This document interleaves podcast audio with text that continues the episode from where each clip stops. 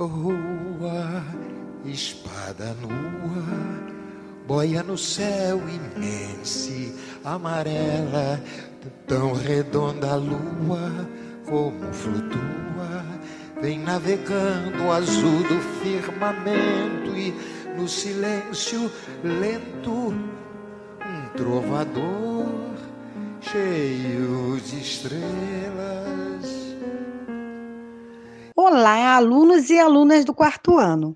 Como vocês estão? Espero que estejam bem. Sou a professora Márcia da Luz. Continuaremos a falar sobre seres vivos e sua relação com alimentação. Ou seja, vamos continuar a falar sobre cadeia alimentar. Como já sabemos, na cadeia alimentar, as plantas são consideradas produtores, pois são capazes de produzir seu próprio alimento. Os seres vivos que se alimentam das plantas e os demais seres da cadeia alimentar são os consumidores. Perceberam bem essa relação entre os seres vivos de uma cadeia alimentar? Pois é, isso é muito importante.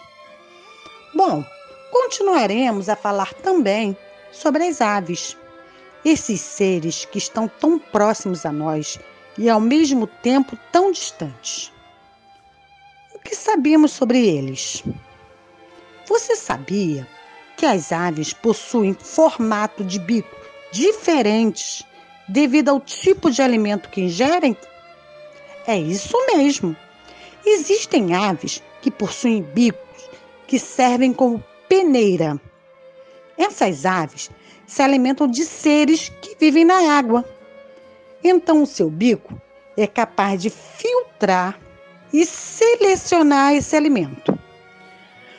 Outras aves possuem um bico bem forte, capaz de rasgar a carne de sua presa.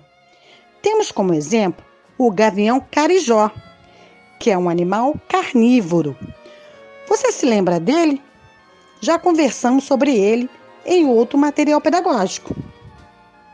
E ainda temos algumas aves que possuem o bico como pinças para capturar pequenos seres como minhocas e insetos, que são importantes para a sua alimentação.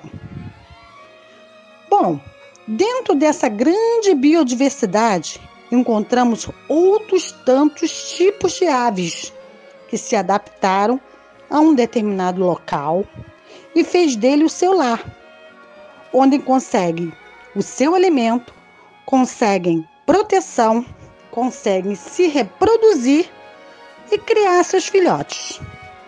Muito legal, não é?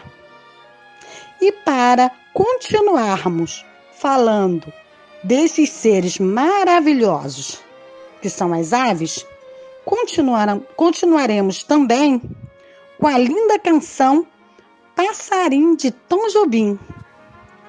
Vamos ouvi-la outra vez? Mas agora, escute-a com mais calma e atenção. Perceba como essa canção retrata muito bem as nossas aves. Um grande beijo e até a próxima semana.